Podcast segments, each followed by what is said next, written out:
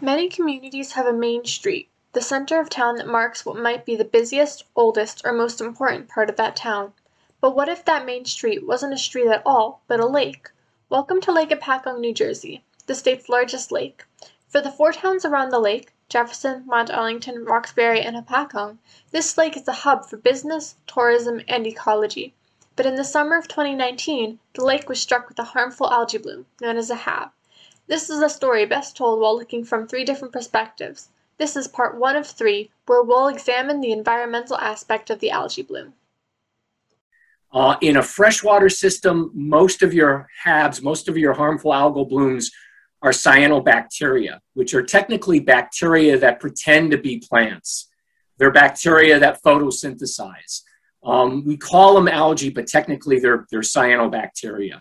The HAB grew across the entirety of Lake Hopatcong, making the water in some coves look like a goopy pea soup. What happened this time uh, was sort of a uh, no pun intended, but um, sort of the perfect storm. Uh, we had a lot of rain, um, uh, phosphates from um, lawns and fertilizers um, washed into the um, into the lake as it always does, but uh, and then it was very warm. Um, all of those uh, contributed to the to the algae bloom.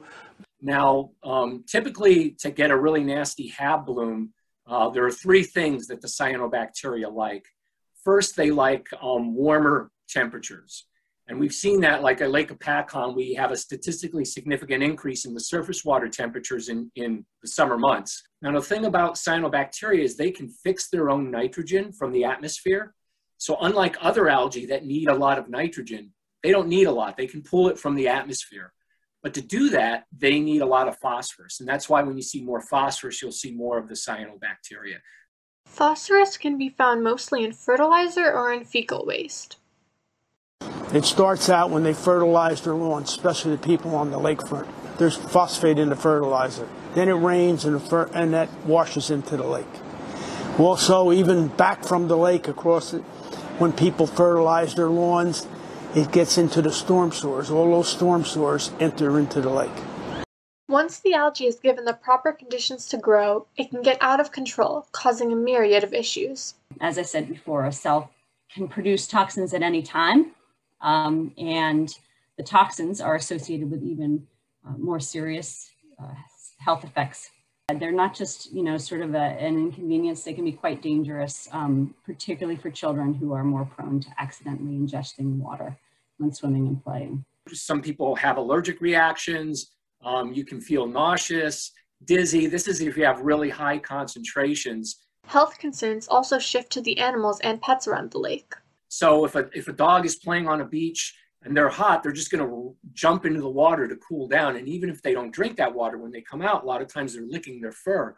And dogs are more susceptible to these cyanotoxins than people. The algae bloom grew, experts turned their attention to figuring out the best way to deal with the HAB. We put together an expert um, harmful algal bloom panel, which is filled with um, state and local experts as well as some out of state folks who will help us try to craft some guidance. We are meeting regularly um, with uh, local officials and generally just trying to partner with them and make sure that they're educated about the threats and the underlying causes. The DEP was working hard with local governments to find solutions and preventative measures.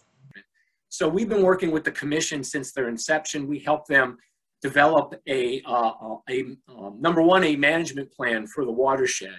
We had one, but it was 12 years old and needed to be updated. Uh, after 2019, the commission was awarded a half a million dollars to implement a wide variety of projects throughout the lake and watershed to evaluate how we can deal with these HABs. So we spent millions of dollars giving grants to locals who are um, plagued with this issue. Um, we continue to um, promulgate rules that are aimed at reducing nutrients through our stormwater regulations, Phoslock, which is a substance that sort of locks up that excess nutrient of phosphorus, and some aeration, um, among some other projects that we, uh, longer term ones that we are funding as well. The results are spectacular with aeration. So we're going to do an aeration system here as well uh, that really helps to circulate the water and keeps that algae from growing and getting out of control. Even though the 2019 HAB was the worst that Lake Hopatcong has faced, experts don't think that it'll be the last. With a warming climate, we are really expecting to see more of these and to see them persist. In fact, we've been seeing them persist over the winter, which is um, concerning to be sure. In order to keep another HAB from shutting the lake down, residents are encouraged to play their part too. There's no one size fits all approach, but um, putting your own rain garden in to slow the water down and give the nutrients um, some time to settle. Um, fertilizing your lawn responsibly only after having it tested and making sure that you need to do that. Maintaining your septic system is a really important um, uh, management technique to make sure that it gets pumped out regularly.